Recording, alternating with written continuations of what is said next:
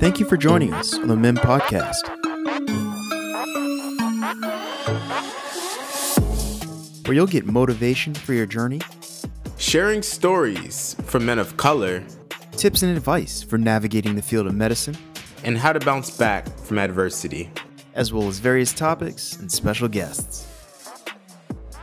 What's up, everyone? Welcome to the Minority Males in Medicine podcast. It's your boy Akeem. It's 2021. Happy New Year. Happy New Year, everyone. It's Cameron here. I'm excited for 2021 and everything, hopefully, that we have in store. So far, this year has been off to you know a pretty interesting start. Um, a lot of new change approaching upon us. Um, normal season horizon. Um, we even seen Bernie break the internet. I seen that meme flying all around. He might even end up on this podcast. that would be a doozy. But uh, yeah, you know, hopefully the, in 2021, uh, you know, we get back to some normalcy, like you said, uh, turn the page, some more positivity, um, and definitely with the podcast, we have some great guests lined up. Um, it's going to be exciting, and and we hope you all are going to enjoy it. Most definitely. We've been recording, y'all. We've been recording. We got a couple podcasts tucked, and it's going to be a lot of gems being dropped from medical students sharing their perspectives. A lot of different people that have interesting backgrounds, not in just medicine. And so it's going to be really good. And that actually brings us to our guest for today. His name is Najib Jai. We met Najib back when we did our S&DP program at Duke. Uh, Najib actually graduated from Duke University with a degree in chemistry, took a gap year, and then went on to Pritzker School of Medicine at the University of Chicago, where he's getting his MD. But also, Najib is getting his MBA from Booth School of Business, also at the University of Chicago. Um, and he has a very interesting story because after he graduates this upcoming spring, uh, Najib is not going to residency like most medical students do when they graduate. Instead, Najib is going for to work for a healthcare company, Oak Street Health, where he will be utilizing his MD and MBA to make some change in the healthcare field. As someone who has a strong interest in business and always trying to figure out ways to merge them, it was just really interesting just to hear him talk like I've I've always had an interest in business and hearing him how he talked about how he learned certain skills in business school and being able to mesh it with the medical school curriculum and how he's going to use it later on for his career path was definitely eye opening. So I think if you have that strong interest, this podcast is for you. He definitely dropped a couple of gems about the med school life, but then also sharing that unique side about business. Yeah, we talked about a few different topics in this podcast. It was a great conversation. We learned so much, and I hope you all enjoy. What's up, Najib? Good to see you, man. Long time to see. Yeah, what's going on, Cameron? How you doing, man? good, good. Good to see you. It's really Likewise. been a long time. It's really been yeah, 2015, the summer.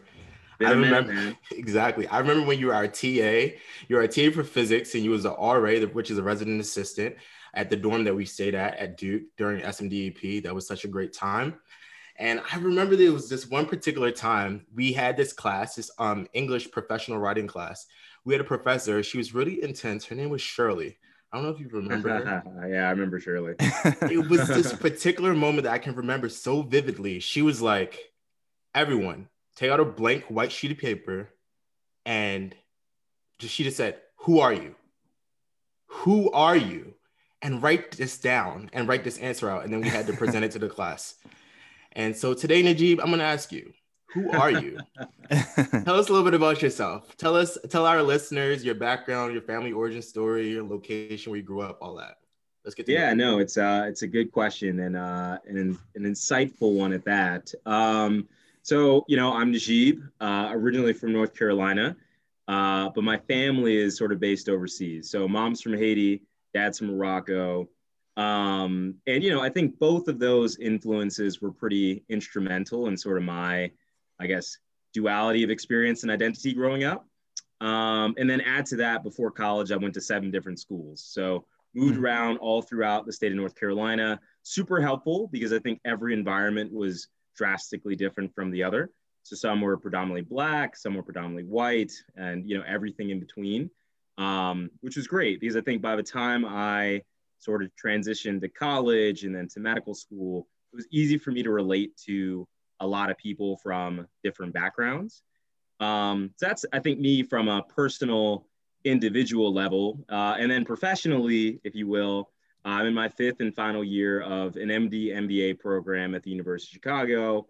Um, bit different than your sort of prototypical medical student in that uh, I started the program with intentions of not practicing medicine uh, and instead mm-hmm. going into sort of medical business. I don't like that word business because I don't think it's uh, specific enough. Um, means a lot of things, but nonetheless, that's sort of where my journey is going right now.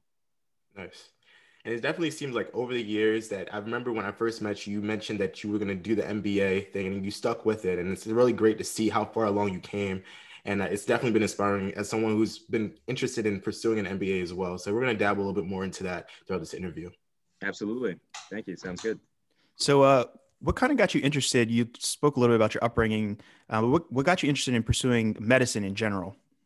Yeah, so I mean, as a brief backstory, the plan was not always to go to medical school and not practice. Uh, hmm. I actually wanted to be a neurosurgeon for the majority of my life. Uh, you know, I was a, a little kid, and uh, my my whole goal was either you know be a professional basketball player or practice medicine.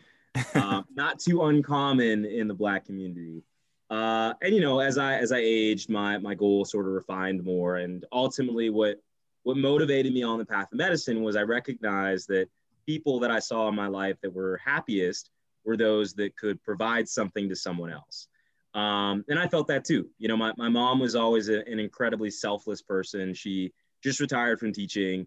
Um, and, you know, she, she's multilingual. So she speaks French, Creole, Spanish. And growing up, she would always take care of a lot of the uh, Mexican immigrants that were in North Carolina because very mm. few people could translate for them. So I grew up in that environment of having somebody that I, you know, respected and cared about, really focused on taking care of other people. And very early on, that was something that was important to me. So, you know, had this intention about practicing neurosurgery. I figured, you know, the brain's kind of the most special aspect of a person. I mean, in essence, is a person, and we really don't understand it. So I figured, what better way to help people than help them preserve this, you know, special organ that we really don't comprehend all that well. Um, so went to Duke under that premise. You know, that was my goal. Prior to starting at Duke, I'd never taken a class in chemistry, calculus, or physics. Mm-hmm. Uh, and my degree's in chemistry.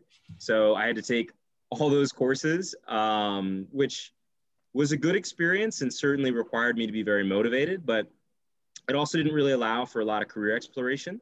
Mm. Uh, and without going into too much detail, unprompted, um, part of what allowed me to shift into the path I'm in now was really my gap year before starting medical school, where I could explore more about what options existed out there. Uh, and finally landed not exactly on the path that I'm on specifically now, but I would say in the same zip code of the area that I find myself in today. Mm. Wow, it's really interesting.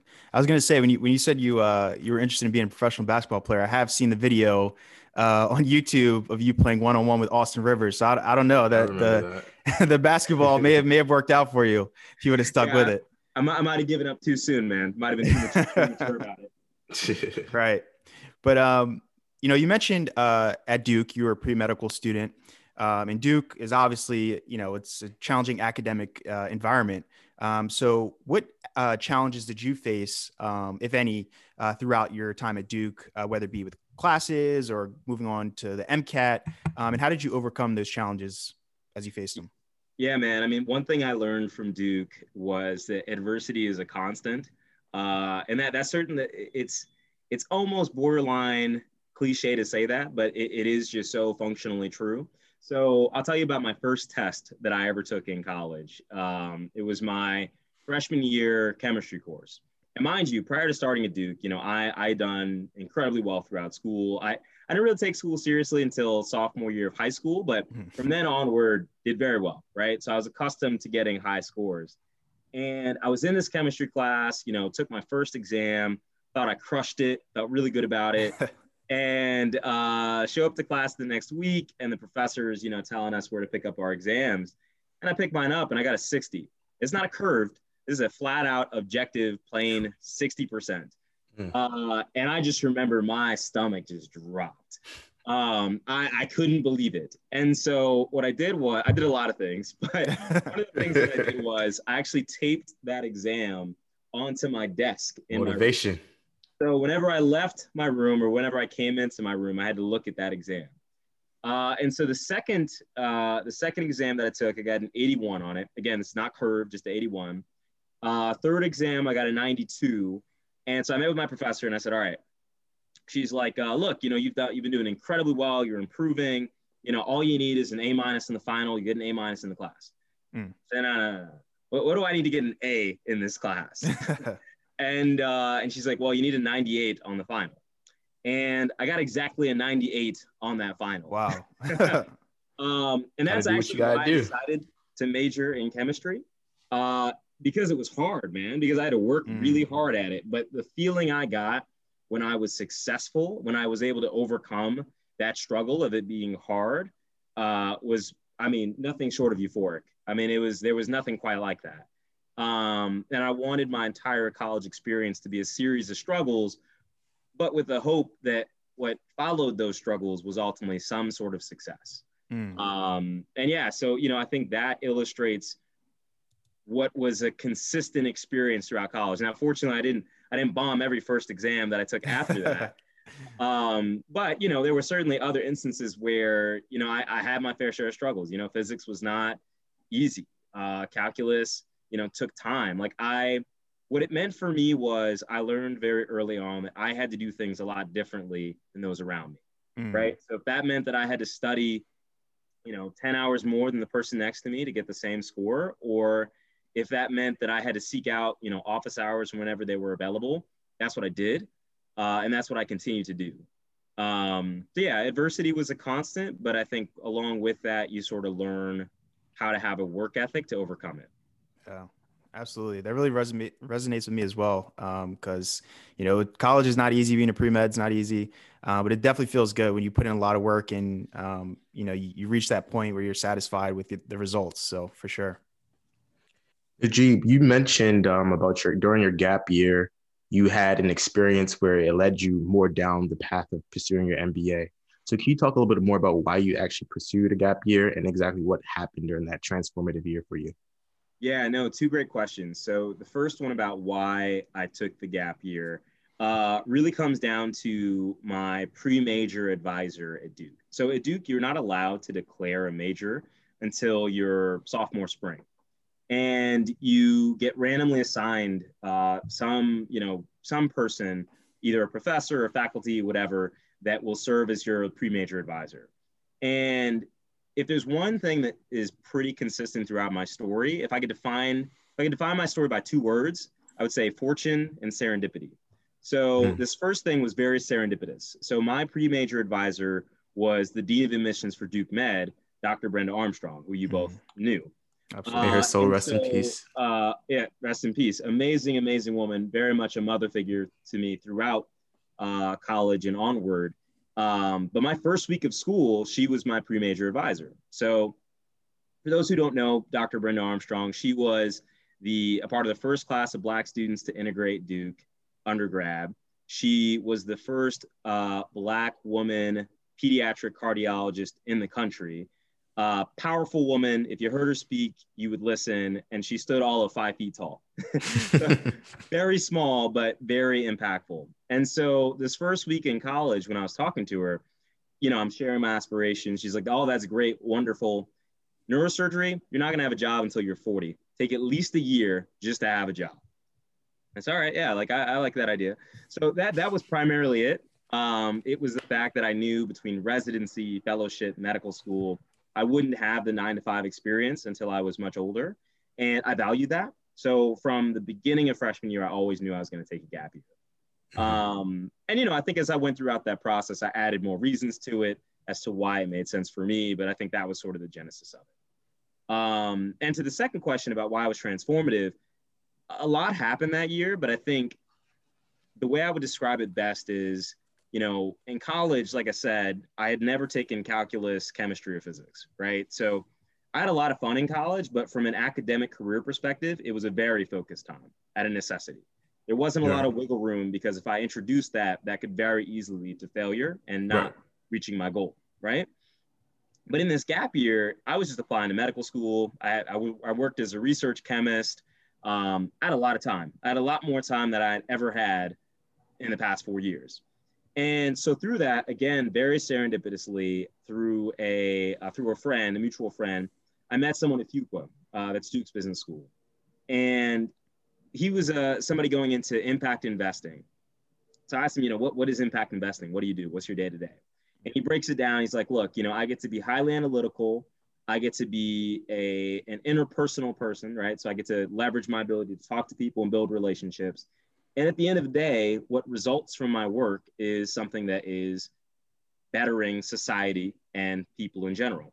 I said, wait, wait, wait, wait, wait, wait. That's a job. Like I didn't know that I could combine being interpersonal, talking to people, uh, solving, wanting to be analytical and solving problems, and all of that combine into helping people, which I said before was always my my, my leading star, if you will, right? So for me, it was it was an interesting experience because what I learned from that year was not that I wanted to be an impact investor. What I learned from that year is that my perception of what careers were available to me was much smaller than what it actually was. So you guys know. You, you're you're a young black kid. You grow up in the community, and you show any sort of promise. They tell you to be a doctor, a lawyer, or maybe an engineer, right? We don't really know what business is in our community. It's sort of a black box of ambiguity.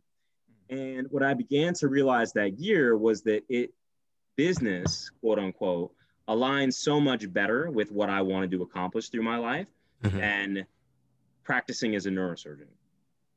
And to put that in more specific words, my long-term goal has been consistent.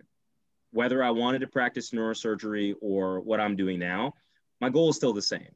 And that is to have a historically significant impact on healthcare that improves the lives of others. Same thing. I thought neurosurgery was the vehicle to that. In that gap year, I realized that my skills, my talents, and my abilities were better aligned with something more in the medical business space. Mm-hmm. I was in a unique spot where I was already getting accepted in medical schools. I my resume was built for medical school.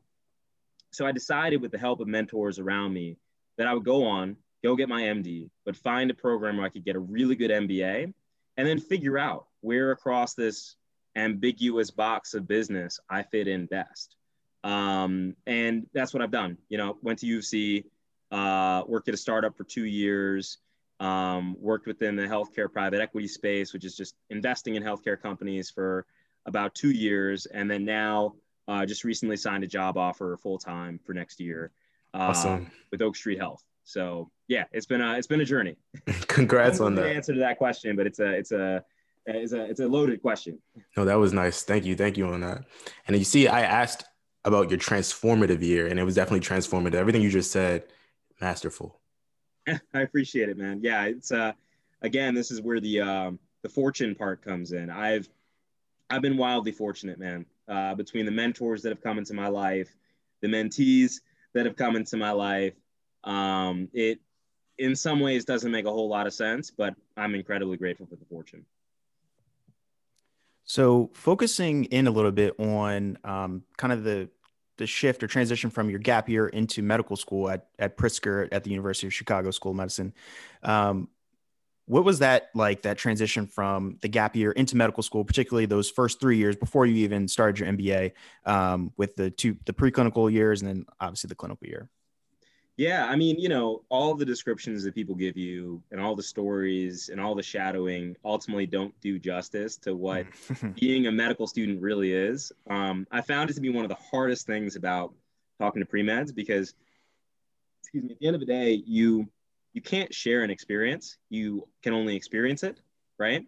And so that transition to first year, man, it was it was tough. It was tough. The way Pritzker's mm. curriculum is set up, your first 11 weeks are anatomy and I mean, they plainly tell you that it it it essentially is a hazing experience. Um, because man, I have never. I it, it was just a lot of work, man. It was a lot of work. and you know, I think in any other point in my life before those three years and after those three years, uh, the information I needed to know was finite, right? Medical information never feels finite. Right. There is so much you need to know or so much you can know at any particular time. And I think one of the biggest transitions going into your first year is one, recognizing that, that there's just way too much for any one person to know. And then two, getting comfortable with it, understanding what is quote unquote high yield. Like, what are the most important things to know. Like, how do you prioritize and triage?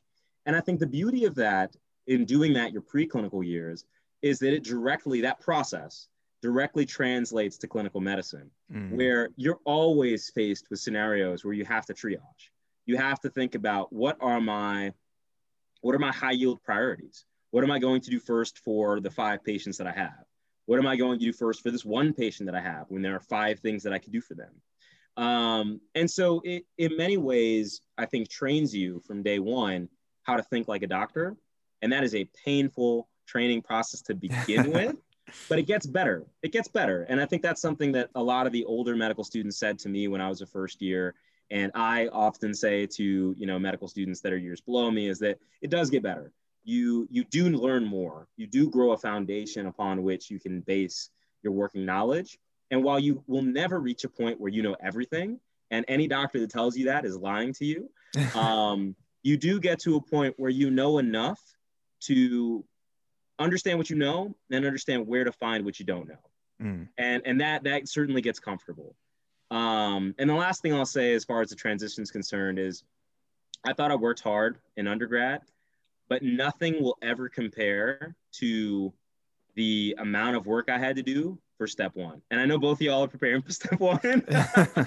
when I tell y'all, and mind you, you know, I'm I, am i am not applying to residency. So my step one score was immaterial. It doesn't matter. No one's ever gonna see it. None of my employers that I interviewed for ever asked about it. Mm. But if I was gonna, I decided when I was gonna go to medical school that I was really gonna get the most out of medical school. Mm. And so I treated step one like I was trying to go to neurosurgery. And man, like I have never worked that hard in my life. And I don't think I've worked that hard since that point. Um, it was it was hard to sustain, but you know, you learn from that. And I think that that shows you just how hard you can go. And that was a powerful experience in itself. Wow. Yeah, I have that to look forward to in a little bit. So I'll keep that in It'll mind.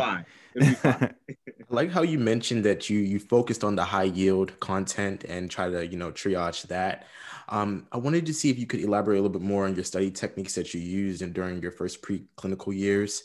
Um, specifically, did you jump into Anki? I know a lot of medical students are using Anki. Did you dabble in that? How did that work for you?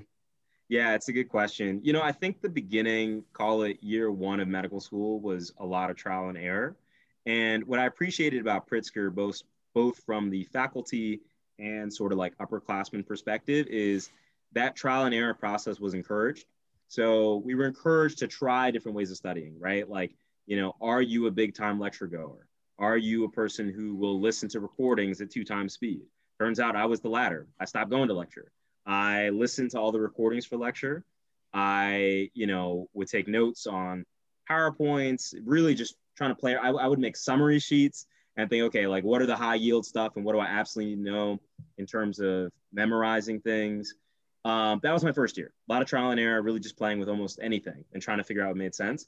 Hmm. Second year, I think I had learned a lot about how to learn medicine because it is a different learning experience than chemistry, physics, calc, or any of that other stuff you take in college. Uh, and then I did use Anki. Uh, I used Anki because I believed a lot in spaced repetition mm-hmm. because what you end up realizing is that the concepts in medicine are finite. There are certain fundamental concepts, and you know, well, I could never put a number on them. There, that does feel finite, how the body works, and you know, you learn about the physiology and the pathophysiology, and those things follow certain like logical patterns. But then there's just a lot of stuff you need to know, and there is no conceptual backing to it. Like there are just these viruses and bacteria that you need to know. There are these yeah. uh, five diseases that impact the heart that you need to know. The six different things about it. And so I found that spaced repetition was very helpful. As I mastered the concepts, I had all of the, you know, little bit, little bitty de- details, if you will, uh, that came from Anki. So Anki was a lot of my second year. It was a lot of my step prep. I don't think it's required. I knew friends that didn't do Anki and they did just as well. Mm-hmm. Um, and then in my third year, I did away with Anki, frankly, because Anki was the bane of my existence. I was going to ask you, how was the transition? Because I know a lot of people were scared when they first see it. It's like, what? I don't know how to use it. Man, Anki. So I'll tell you, man. So the first, the first time I tried using Anki, I tried to make my own cards, and I tried to make my own cards from like class material. So like mm-hmm. the process of making the cards, first off, my cards were trash.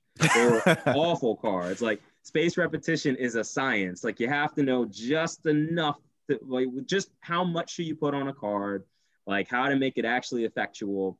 So that was trash and painful. Took forever. Then I, you know, I started taking some of the uh, some of the decks. I'm trying to remember the online ones. There was Zanki, Zanki AnKing. Yeah, that one's new. I don't know about I don't know about AnKing. it's so many now. Year. Yeah. Um, but I did one of those, and I just made sure that I did enough every day to like finish by the date that I wanted to finish by. And it was rough, man. like waking up, like the way my schedule was for second year, bro. Like I, I would go to bed at eight thirty or nine. I'd get up at four or four thirty a.m. And the first thing I, I, would make my breakfast, and then I sit at my desk and watch the sunrise eventually, uh, and do my cards and do my reviews and just go through them. And then after that, I go through Pathoma, you know, mm. and uh, and shout out Dr. Sattar, who actually is at the University of Chicago, so he yeah, talks right. our classes. That's tough. Um, but go through Pathoma, like go through first aid, and it was just a process, you know. And uh, for me, I found comfort in creating a, a schedule.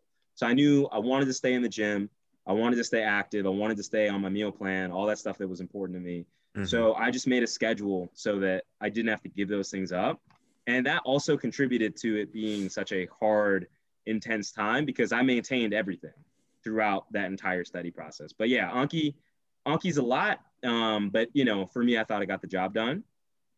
And then in third year, I did away with Anki. Um, I, I didn't want it. I think step two shelf exams etc they do follow more of a logical pattern it's a lot mm-hmm. more about clinical decision making than it is about you know what are these 60 different things that you need to memorize off top of your head um, and i found that it was better for me to just do a lot of questions and really pay attention while i was on the wards uh, to do well on the shelf exams and ultimately step two than to like just sit there and go through cards and cards and cards, especially when like third year, your time is not your own. Your time is the residence time, the attendance, whatever they decide you're allowed to leave, that's when you leave. So it's a lot harder, I think, to carve out that much time for Anki cards. I see. I see. Yeah, it's definitely seemed like a lot of people have their love and hate relationship with Anki. And you said enough with it third year. I feel that.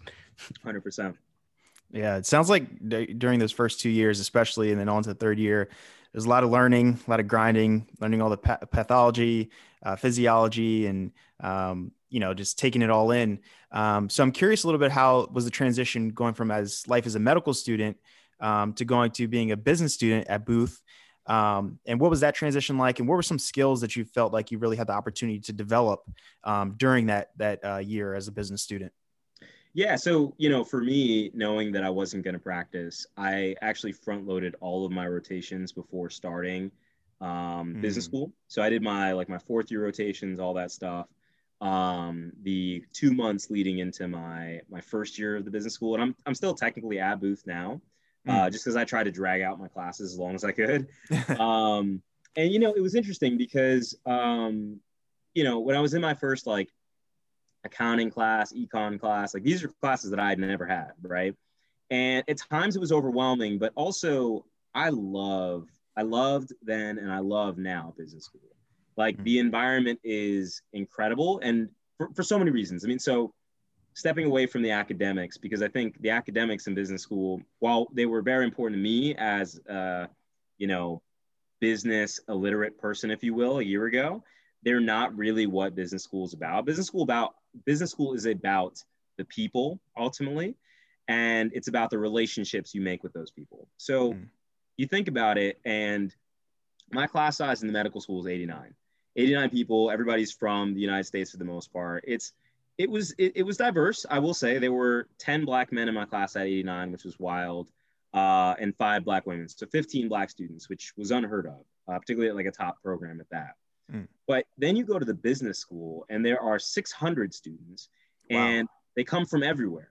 People are from, you know, Singapore, Malaysia, you know, the UK. I mean, everywhere. And on top of them coming from such international backgrounds, so too were their previous careers. People did everything. I know uh, th- there are guys in my class that were Navy SEALs.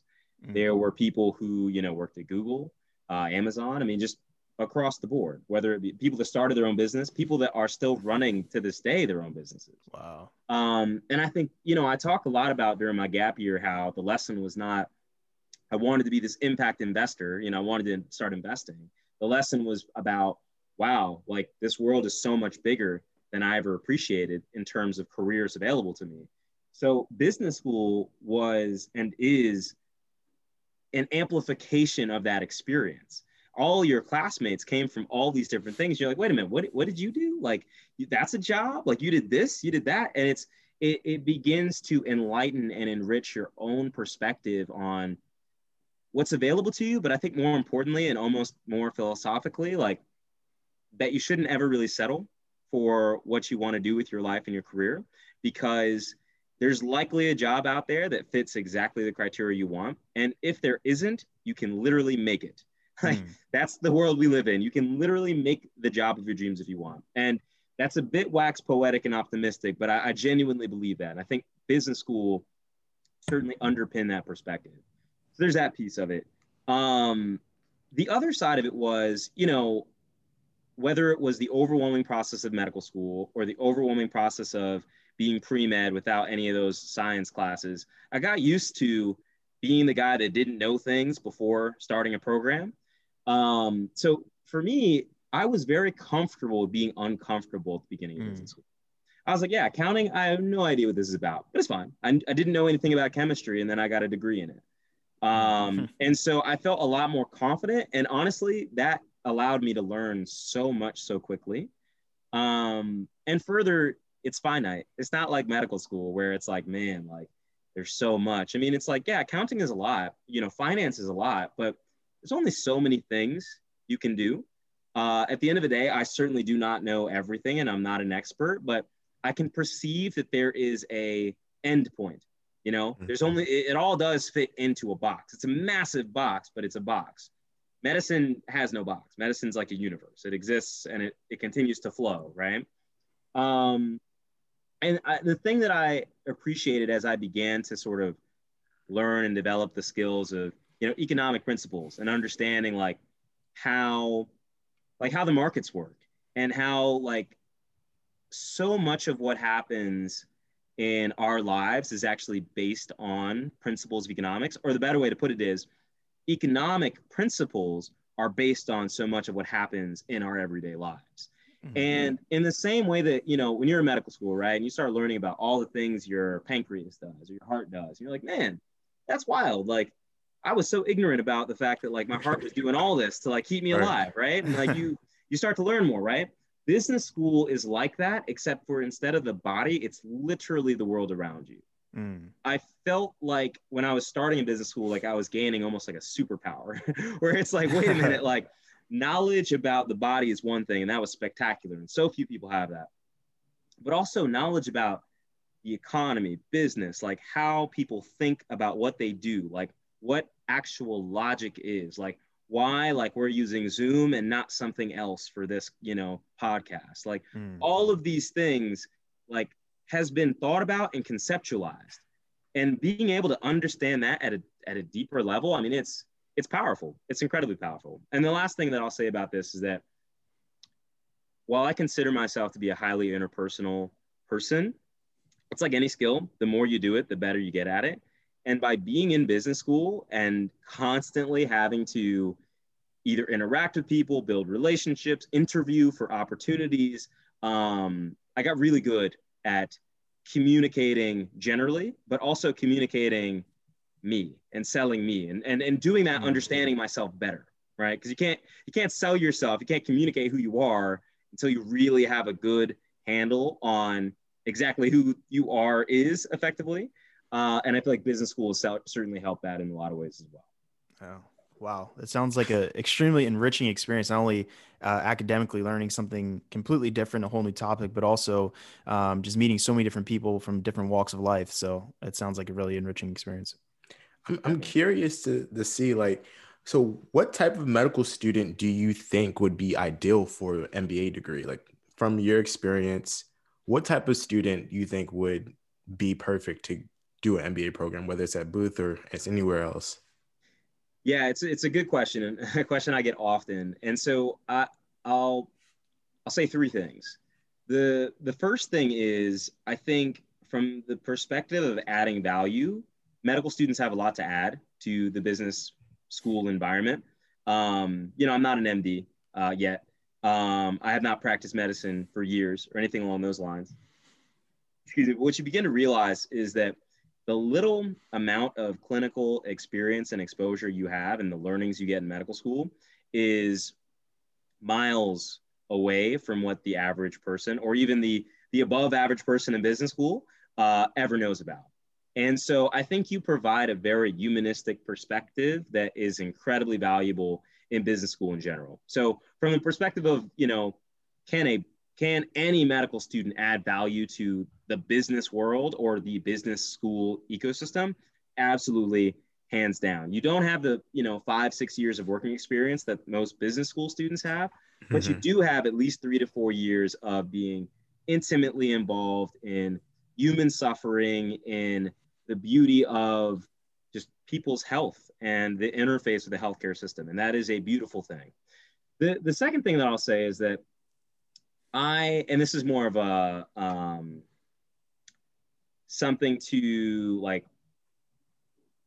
Uh, I'll say it's like a preamble to the advice I'm about to give. That I, as an MD MBA, personally have a different perspective on the value of the dual degree MD MBA than others who also have MD MBAs, and partially that's because I am different and that I'm not practicing, and many that do get MD MBAs go on to residency and practice. Um, and so I share all that to just say that you know this is my perspective, but this is not everyone's. Mm-hmm. And I I I acknowledge the fact that there are other ways to use this degree that I personally see less value in, but some certainly do. So then the third thing is where I see value in it, or rather, what type of student would benefit the most. I think when you look at what you get from the MBA, it's two things. It is the network, or I, really hate that word, network, network. It's too transactional. Uh, but the relationships, right? Like the you know the the bonds that you get with people. And the second is the the book knowledge that you get, right? As a medical student, you're learning stuff you've likely never learned before.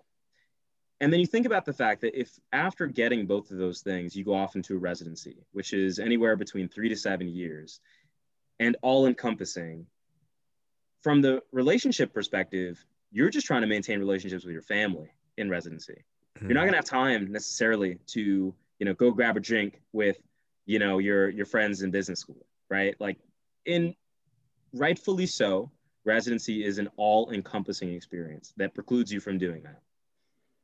And then from a book knowledge standpoint, in the same way that my medical knowledge deteriorates every year that I'm not practicing medicine or not in the medical space, so too does one's business knowledge, right? The more you, the more time you spend away from that world and not doing things in it and gaining practical experience, the less valuable that is. It's a depreciating asset, right? The MBA, any degree, if not utilized, is a depreciating asset. And over time, it will lose its value in terms of the knowledge that you have from it, right? So I share that to say that I think for me, what makes the most sense about folks getting an MD MBA is that if you plan on practicing, I would almost encourage folks to do it in residency there are residency programs that have a lot of times for a secondary degree. Uh, some residency programs, like many of the ones at University of Chicago, have affiliations with Booth, and mm-hmm. I know mm-hmm. there are residents in my class and the class ahead of me and below me who have opted to do that. Um, further, I think there's a lot of value in getting an MBA post residency. So there are some former attendings. Uh, one, one who, and this is odd to say, but one who is a mentee of mine uh, was a practicing attending for three to four years, but wanted to get involved in sort of the space that I'm in. So I serve as a mentor to him. Um, and I think those two options make more sense to me if you're going to practice um, than doing it in the middle of medical school. Because, for example, the attending gentleman that I mentioned, once he graduates, he will immediately use that dual degree. He will mm-hmm. have those relationships, he'll be able to maintain those relationships, and he'll have that knowledge and immediately be able to use it resident, very similar. You know, maybe you've got two two more years or whatever residency, but you can definitely use that knowledge very quickly. Um, and further, you can even make like one of the residents I know of. She's a surgical resident. Uh, she's improved her residency program based on the principles that she learned in business school. Oh, so wow. there are a lot of translatable things that make it super beneficial to get it later. And so that's why I'm an outlier in this way, but still a proponent of doing it later than medical school if you're going to practice. That hmm. being said, for the sake of for the sake of being complete, I will share the other perspective, which is that, you know, we need people that are more business minded throughout the entire process of medical school and onward through medical training. And, you know, residency, the match system is wild. You may not go to a place that you have the opportunity to do an MBA. And if your medical school is affiliated with a great business school, this might be your shot. This might be your best shot at getting a great MBA. And I think there are certainly ways to leverage an MBA without, or rather with practicing. Healthcare is wildly inefficient, and we need people with business acumen actually in clinical medicine to provide value. Um, and I know people that have done that. I, I personally, however, have a hard time advocating for that because I do think it's a bit contradictory to what the MBA provides. Nice. And that's interesting because I've never really heard the perspective that you gave for the first one about, you know, getting it later to benefit and leverage the network. And that's you made some solid points there. And I definitely I see what you're saying for sure. So you mentioned earlier um, that after you graduate um, next year, uh, you'll be taking on a role with Oak Tree Health, I believe you said. Uh, Oak Uh, Street, Oak Street Health. Yep. Oak Street Health. Um, so I was wondering if you could touch a little bit more on like what your role will be, um, and also how you plan on using your your MD MBA in that role, uh, and then further, what uh, impact do you plan on making uh, overall based on your personal background and your your different experiences? Um, what what type of impact you hope to to make on the healthcare field?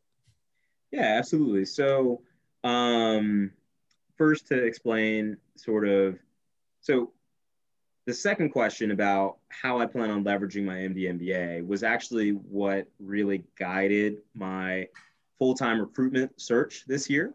Hmm. So, over the past year and a half, almost two years, I've worked with or interned with three different private equity firms. And for those who don't know, private equity is just a means of investing in companies. Healthcare private equity specifically is a means of investing in healthcare companies. Be a little more specific about this. There are three parties to keep in mind for private equity. There is the company that people are going to invest in and buy. There is the private equity firm that effectively buys the healthcare companies. And then there's something called a limited partner. Okay. So, limited partner is sort of the beginning of where the money comes from. These are pension funds, right? So, you know, if you have like the state of Illinois uh, teachers, they have a pension fund. So they can like pay out retirement for people that retire from teaching, right? Or like hospital systems will have pension funds for everybody that works for their hospital, okay? So, these types of uh, limited partners, they have all this pool of money that comes from their employees' paychecks, right? So a percentage of their paycheck goes to their pension fund so that when they retire, that's how they get paid while they're retiring and not working, right? Mm-hmm. So as a as an LP, as a limited partner, as this, you know, uh, call it this hospital systems pension plan, the way they manage this money, if you just let the money sit, you're not allowing it to achieve its true value. Because without going into too much detail here, like money is time sensitive, meaning that a dollar today is worth less than a dollar tomorrow. And so you want to make sure that you are able to invest a dollar today so you can get interest and it increases in value so that it's worth more, Mhm. um, you know, tomorrow, right? Um, so you got to make sure you're doing that. So in essence, they can't just let the money sit there because that money will lose its value over time if they're not investing it appropriately. So the Mhm. limited partners then go to the private equity firms and say, hey, we're going to cut you a check for $30 million. Invest that money into companies so you can buy a company and build it, make it better, make it, you know, really appealing, and then sell it for more than you bought it for in the first place. Mm. And that profit that you got from selling that, we're going to get a cut of it, and you're going to get a cut of it because you're the one that found the company, bought it, made it better, et cetera, right? So that's the private equity process. It goes from limited partner giving money to the private equity firm, private equity firm buying a company It's hopefully relatively cheap. they make it better. They, you know, hire a better CEO. They hire, you know, more talent. They expand. If it's only in Georgia, they expand it to, you know, Illinois, North Carolina, whatever. And then five years from now, they sell it for more than what they bought it for and they get a profit. And that's how it goes, right? right. In healthcare, this is super helpful because you're buying companies that are already doing really special things for healthcare, whether that's like a telemedicine company that's trying to make sure that telemedicine is available to, you know, every hospital system in the United States. Yeah. So private equity firm might buy this company and say, all right, like we're only in Georgia and Illinois. We want to get to all 50 states. So let's find out how we can do that. And then, you know, there's a bunch of more business complicated stuff that happens to do that. Right. Right. That's what I was pursuing initially. But ultimately, I realized that in that process, it was a lot of finance. So a lot of the MBA, not a lot of my MD. My mm. MD really wasn't going to be leveraged that much. I mean, after a year or so of working in that space, I would have really just been more of a finance person and not somebody that was leveraging the fact that like I understand what happens clinically or I understand the patient experience. So this past summer, I had an interesting role where I was with a private equity firm but I was able to do the investing side, the part I just described, and something called operations. What operations just means is you are working with the company to improve and accomplish their goals.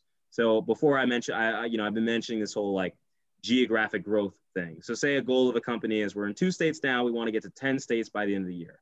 Mm-hmm. So the operator's role is to say, okay, how do we build out this company to have locations in these other eight states, right? And that's just one example, but there's a lot of things that happen on the day to day running of the business that is the operator. So, like a CEO of a company is an operator effectively. Okay. Right. And so, in that role over the summer, I really liked, I worked, I worked with an ophthalmology practice, really liked working with the CEO. I really liked working with the employees, really liked directly impacting patient experiences by making certain processes more efficient. And I was like, mm-hmm. yeah, like this is a good use of my MD and my MBA. So going into my final year, I was looking more for looking more for roles like that and less for roles that were just going to be investors, finance, crunching the numbers, things along those lines. Sure. And that's when I came. Well, I'd already come across Oak Street, you know, two years ago because there are a lot of Booth and U Chicago people at Oak Street. Um, and so Oak Street is special. It was so ultimately I landed with about I had four or five job offers, but I decided on Oak Street, and the reason being is they build and run clinics with doctors that like doctors work with them that are entirely based on two things one value-based care so i don't know how familiar you guys are with value-based care but there are two types of well two broad strokes ways of reimbursing for um, like medical care one is fee for service which just means every time you go to the doctor and you get a procedure you pay a certain amount so you get a fee for the service right mm-hmm. the other is called value-based care which just means that instead of getting paid solely on the service you're providing, you're actually getting paid on how healthy your patients are. So if hmm. you healthier patients, you get compensated more. This is largely through Medicare, uh, Medicare and Medicaid, which is a government-run, um, you know, reimbursement process for healthcare. Okay, and so it's it's value-based care is relatively new, but it is becoming the wave of the future because it's actually cheaper than all the other forms of reimbursement, right? You're not going to order that test if you know it's not going to make your patient healthier because you're only going to be reimbursed by making sure your patients are healthier, not by making sure they get that service that you would get a fee for. Right. So Oak Street's based on value-based care. So really making sure that, you know, instead of spending 10 to 15 minutes with patients, they're spending 30, 40 minutes with their primary care-based patients, really understanding them, really making sure we're addressing all the issues that impact their health, whether that's transportation, access to quality foods, all these things, exercise, etc. Right. The second thing about Oak Street Health that's a part of their mission is they're only focused on communities that are underrepresented, minority, and generally poor. Mm-hmm. So we're talking about, you know, they they were started in the south side of Chicago. Right now they're in, you know, New York and Texas and California and all these other markets, but all of them are very similar to the south side of Chicago. Relatively poor, usually a lot of minorities, and people that honestly aren't really focused on by the healthcare system. Mm. High rates of obesity, high rates of diabetes, high rates of heart failure, high rates of, you know, COPD, all these chronic ailments that are preventable if you have doctors or medical staff that are wholly invested in your entire care. and that's what Oak Street's about. Um, so you know, it, it's one of those companies where they do they do good and they do well at the same time, and that's a rarity. So for me, I'll be a director of population health. Um, I'll be mo- working in That's New lit. York. Thanks. I'll be working in New York, and uh, my role will be effectively ownership over one of the company's initiatives. So, for example, one of the initiatives they're looking into now is telehealth. So they're thinking, okay, how can we make sure that all of our clinics and all of our patients have telehealth capabilities, right? You know, it's hard because technology in you know poor areas um, tends to not be that great. You know, not Mhm. everybody has a smartphone. Not everybody has a to care. Exactly, exactly. So, you know, one of the initiatives, okay, how do we provide this to our patients in a way that's cost sustainable, right? Because we Mhm. still it's still a business, Right. um, but at the same time effectual and making sure that we can provide good care, get reimbursement, and do very well. And so far, the company's done incredibly well. And you know, I, I'm excited, I think, to run one of those initiatives because I would help think about how it makes sense. I'd roll it out in the clinics that exist in a given area, say, you know, the New York metropolitan area, Mhm. and then we'd see how it goes. You know, I'd talk to my doctors, the nurses, everybody that's there, and see, okay, what do we need to do differently? How do we make these adjustments? Analyze the data to make sure that we're thinking about it right.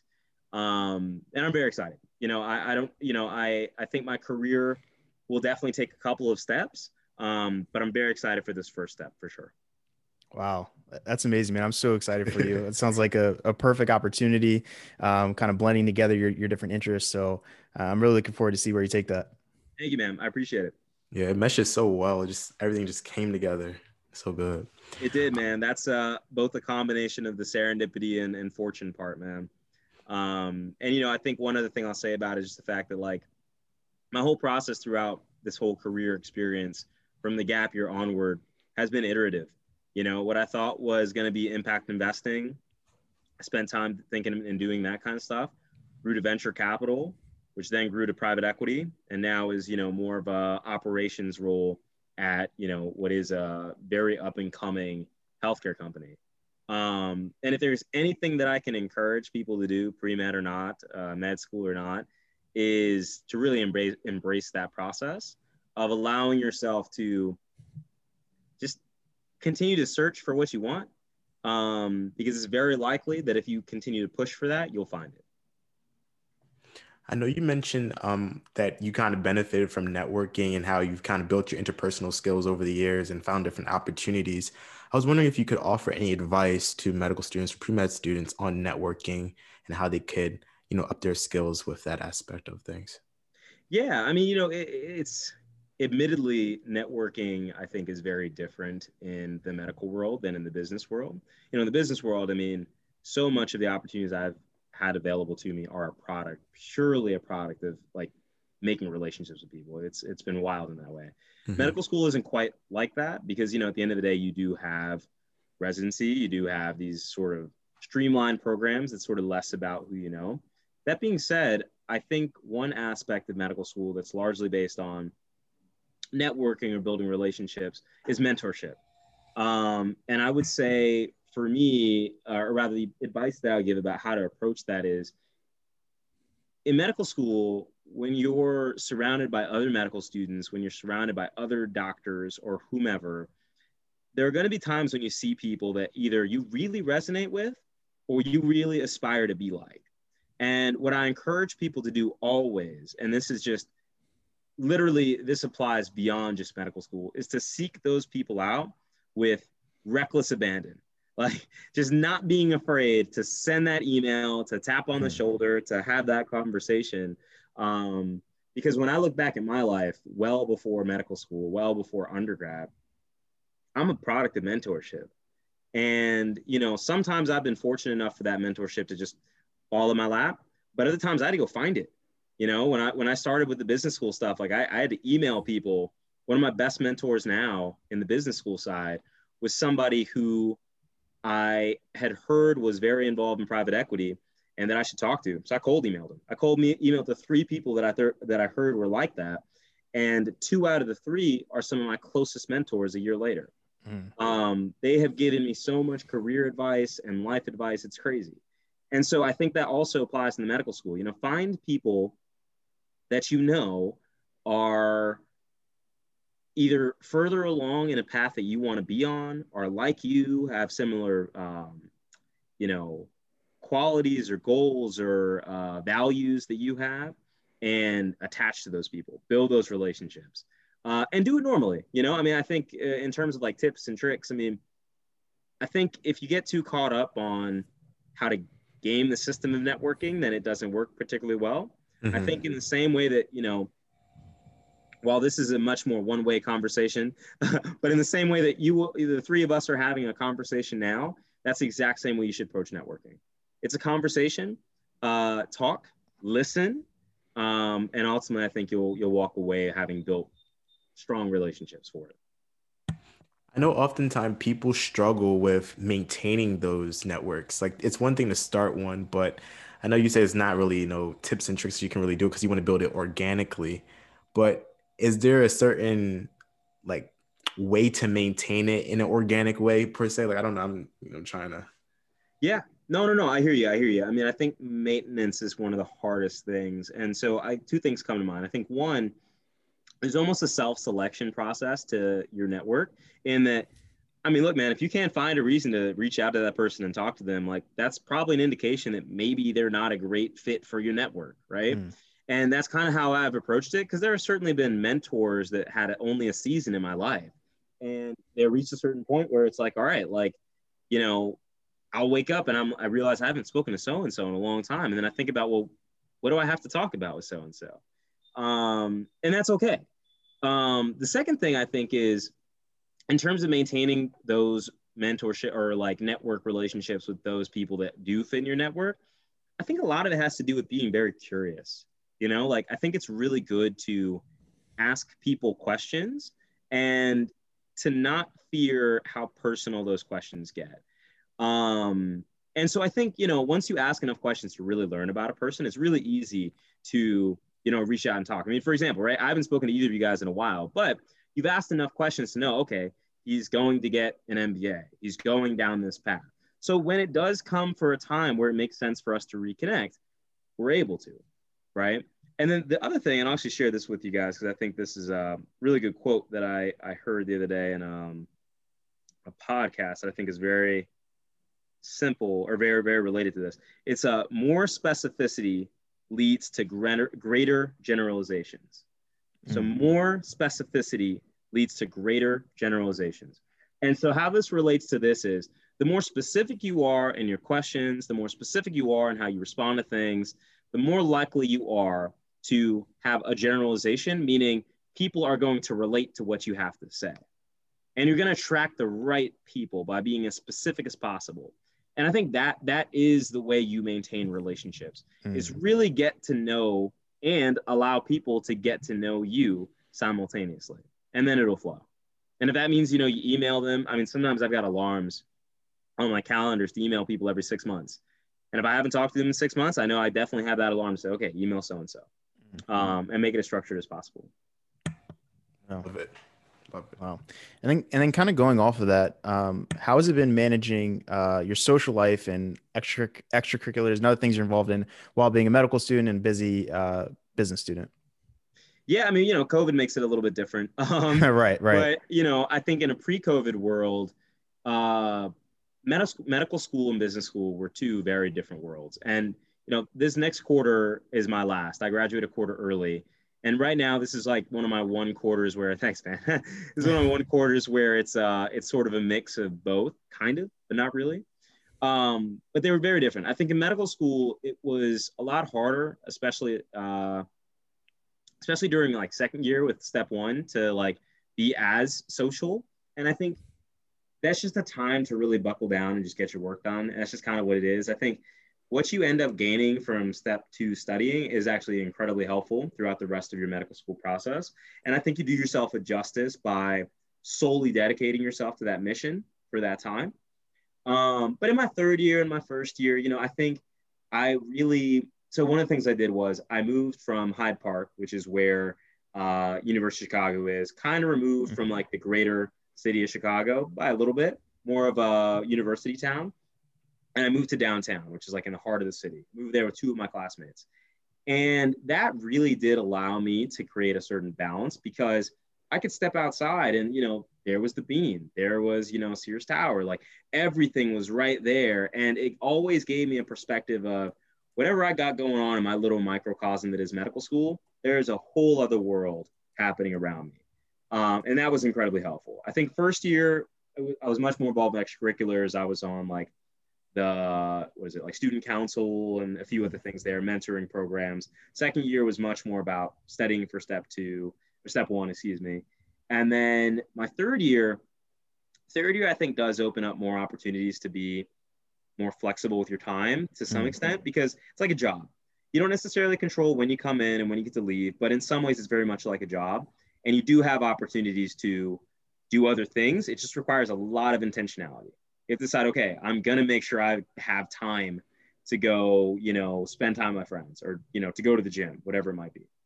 Business school, man, business school is a ride. Like it's so much of it is based on being social. I mean, before COVID, like they were my schedule was packed with social things.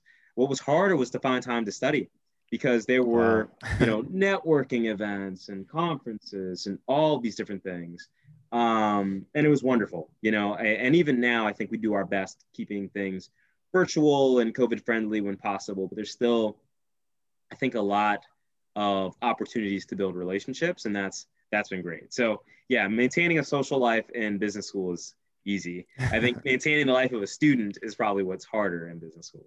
All right. So uh, since you since you brought it up about COVID, um, I saw that you recently actually received your first dose of the COVID nineteen vaccine. Um, so could you touch a little bit on your experience with it, and then also why you wanted to share um, that experience and and your your feelings about it uh, with your followers? I saw your Instagram story. exactly. I'm I'm smiling because yeah, there was uh, it was one of the first times that I made like a whole like I make I do Instagram stories relatively frequently, but like none that are like informational in the way that that was. so that was a bit different from me. So yeah, so like you said, I got the COVID vaccine, and so the reason why I made the video was because of what happened when I found out I was eligible. So got an email from my school and they said, hey, look, you know, third and fourth year medical students are eligible to get the vaccine. And I'm like, uh, I don't, I don't know. I mean, I, it, it was less about like, oh, the vaccine, I'm scared. Like I felt comfortable about the science. I think, you know, we are privileged being in the healthcare space and having that science and healthcare literacy mm. to understand things that the average public that hasn't gone through the studies and the things that we have can understand. So I felt I didn't really feel worried about that. It was more just like I'm not seeing patients now. I will never see a patient again. And so do I really should I be getting a shot just so that I can sit home? You know, right. like I mean that that that feels wrong when I know there are people that are actually taking care of patients. And so I reached out to one of my one of my mentors, and I think you might have met her, Cameron, actually, uh, Dr. Monica Vela. Mm, um, yes. Amazing, amazing woman. She uh, is a primary care doctor at University of Chicago. Um, is also the believe she's the dean of multicultural affairs, but her title she's always doing amazing things. So it's probably more than that at this point. Who knows? Um, and she's just been an amazing mentor. So I reached out to her and I said, Hey, you know, Dr. Vela, I'm a little bit conflicted about getting this. Like, what are your thoughts?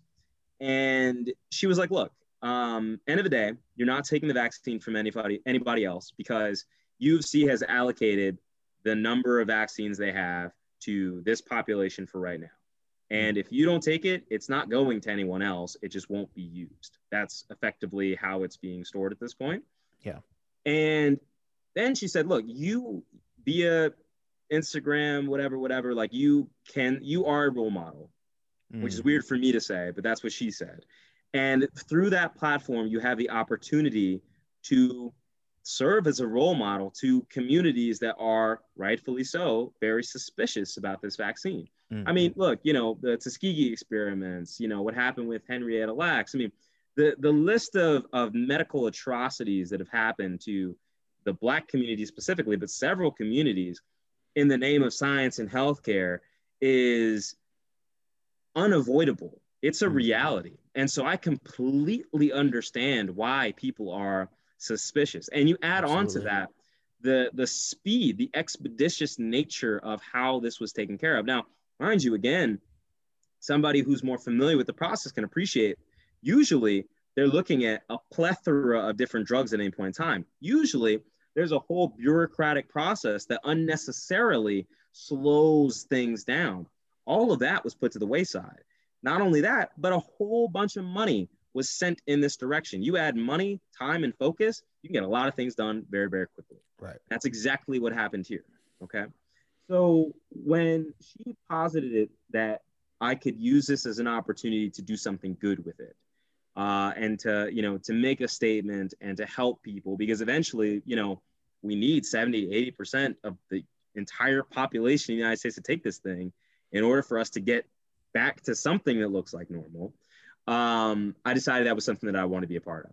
So I made the story, I posted the story on my Instagram that's still there and available, such that um, it is helpful, that it does something good. And, you know, while I will never treat a patient again in a clinical setting, I think that might be one of the best uses of my MDs to help people that I'll likely have, um, you know, in the rest of my medical school career.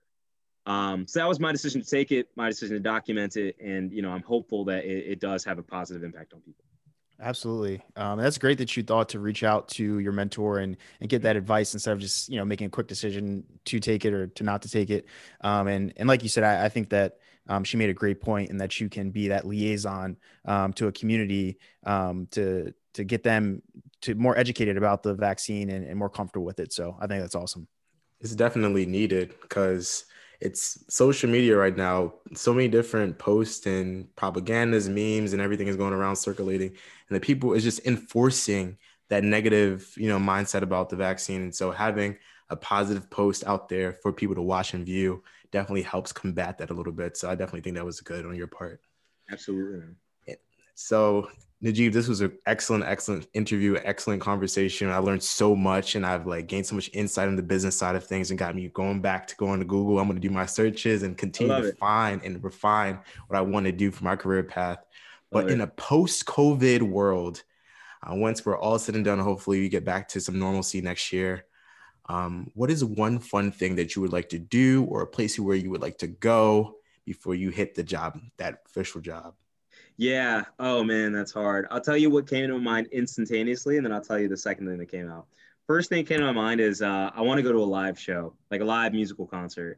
Yeah. um, that's just such a special experience. It, man, it doesn't even have to be a big concert. It could be like in a there's a there's a really nice like uh, music venue in a bar here in Chicago that always had like dope musical artists, like usually up and coming in Chicago. Excuse me, and the aesthetic was beautiful. Like I I'd love to just be able to go to a place like that again. That'd be great. So that was the first thing. The second thing though is my goal always after graduating from all this, you know, MD MBA stuff was to go to both the countries of my my parents. So I've mm. never been to Morocco, I've never been to Haiti. And so hopefully we'll see what ends up happening before August. I'll at least make it out to Morocco. Uh, and then hopefully Haiti as well. Uh, my mom actually just retired and moved down to Mexico which is a longer story, but very happy for her. She loves it down there and brags about the warm weather every day. um, and so I'll probably make my way down to Mexico at some point uh, in the near future as well. So yeah, I'd say concerts and definitely some some traveling for sure. That's awesome. You, well, you definitely deserve it after uh, all these years of hard work and uh, and grinding. So I, I hope you're able to make that happen. Um, but definitely. thank you so much, man, for coming on the podcast. It's extremely insightful conversation. Um, just kind of hearing your path as well as your insight on, on the business side of things, as well as your aspirations and how you you plan on making an impact moving forward. So um, I hope those listening can take a lot out of this, and I, I know they will. So thank you for taking some time to come on. Absolutely. No, guys, look, it was a pleasure. I'm, uh, I'm proud of both of you guys and, you know, incredibly proud of what you're doing with this, uh, with this podcast and your careers as well. So, you know, we'll keep in touch, man. We'll keep in for touch. For sure. For sure. Thank you so much to Najib for taking time out of his schedule to speak with us. We definitely learned so much about the MBA life and, and balancing the MD and the MBA about business. And it was a really great conversation. I loved it. As always, believe in yourself and remember, your future patients are counting on you.